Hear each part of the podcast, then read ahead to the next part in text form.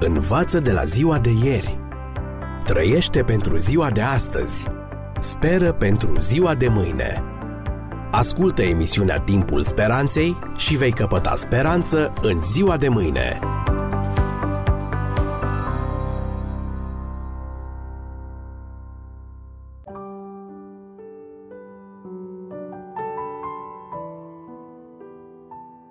Stimați prieteni, bine v-am regăsit la o nouă ediție a ghidului radiofonic pentru supraviețuire în secolul 21. Când auzim doar cuvântul apocalipsă, gândul ne duce imediat la Holocaustul de la sfârșit. Tradițiile escatologice care își trag seva din mitologiile păgâne ne-au programat mentalitatea. Grecii credeau că ultima era a civilizației, era de fier, se va sfârși prin distrugere totală. Hindușii încă așteaptă încarnarea lui Vishnu sub înfățișarea lui Kalki, când se va distruge lumea. Vikingii prevesteau scufundarea pământului în ocean. Astecii așteptau ca țițimimii, extraterestri, să invadeze și să nimicească pământul. Zoroastru prevestea impactul cometei Gocir, care va nimici pământul. În unele cazuri mai licărea câte o șansă de revenire la viață, în altele nu. Așa se explică de ce oamenii, chiar și fără a fi citit Apocalipsa, o percep în tonuri sinistre.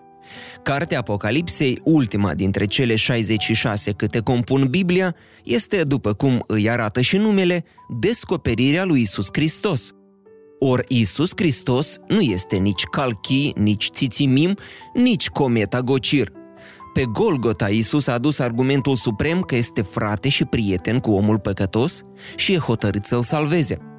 Apocalipsa, stimați prieteni, nu este cartea nimicirii omenirii, ci cartea salvării omenirii de efectele păcatului și din dezastrul pe care el însuși, în cooperare cu puterele diabolice, și-l pregătește. În ciuda iminenței unui dezastru venit din spațiu sau provocat de om și în ciuda faptului că omenirea dansează pe marginea prăpastiei, nimeni și nimic nu-l poate surprinde pe Dumnezeu, stăpânul Universului. Prima veste bună a Apocalipsei este că Dumnezeu ține lucrurile sub control, indiferent de erorile umane și de opintirile demonilor.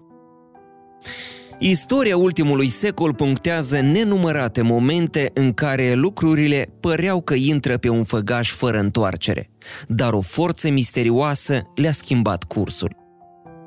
În această ediție vreau să vă relatez unul din aceste momente – era 26 septembrie 1983. De 10 luni, la conducerea URSS, venise Yuri Andropov, replica fidelă a lui Stalin și partizanul unei politici externe dure. Voia cu orice preț să recâștige preeminența URSS în fața imperialismului american. La nevoie, chiar și prin război. Cu numai trei săptămâni în urmă, antiaerienile sovietice doborâseră, nu chiar din întâmplare, un avion de pasageri corean care survolase din greșeală spațiul aerian sovietic. Printre cei 269 de pasageri uciși se afla și un congresmen american. NATO a reacționat prin exerciții militare. Observându-i mișcările, KGB-ul le-a interpretat ca pregătiri de luptă. Rușii au intrat în alertă. Mentalitatea conducerii sovietice la acea dată era belicoasă. Decât să ne atace ei întâi, mai bine atacăm noi primii. În ziua de 26 septembrie, în bunkerul computerelor de scanare a cerului, se afla colonelul Stanislav Petrov. Nu era tura lui, dar făcea tură dublă pentru că tocmai atunci colegul s-a îmbolnăvit. La ora 0 și 40 de minute, deodată ecranul a devenit roșu. Alarma a început să urle, producând panică. Pe ecran se destingea o rachetă balistică intercontinentală îndreptându-se spre URSS. La scurt timp au mai apărut alte patru rachete. Rusia era atacată. Conform regulamentului, Petrov trebuia doar să apese butonul roșu care declanșa instantaneu apărarea nucleară și implicit războiul atomic total. În timp ce bunkerul era în haos, Petrov se afla în stare de șoc. Spectrul a milioane de morți îl năucea. Deodată, o lumină i-a fulgerat în minte. Dacă Statele Unite ne atacă, nu ne atacă cu doar 5 rachete, ci cu 5.000. Cu siguranță este o eroare. Și în loc să apese butonul roșu, Petrov s-a pus să verifice radarul clasic. Spre ușurarea lui, nu se vedea nici urmă de rachetă.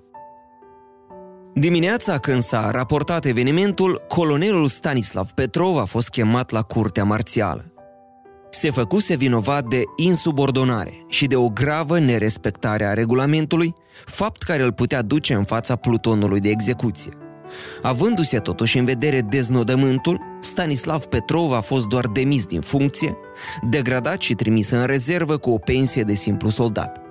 Zdrobit, colonelul a căzut în depresie. Apoi, timp de 15 ani, Petrov și-a dus viața în singurătate, așteptând doar moartea. În 1998, când rușii au făcut cazul public, în lume s-a produs senzație. Petrov a devenit peste noapte erou și a fost aclamat ca omul care a salvat lumea. În 2004 a fost decorat de organizații civile americane.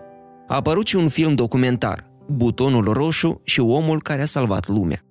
Petrov comenta, citez, N-am făcut nimic, am fost doar omul potrivit la momentul potrivit.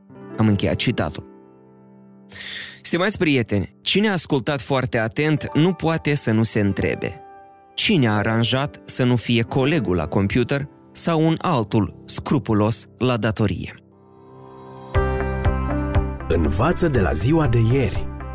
Trăiește pentru ziua de astăzi. Speră pentru ziua de mâine. Ascultă emisiunea Timpul Speranței și vei căpăta speranță în ziua de mâine.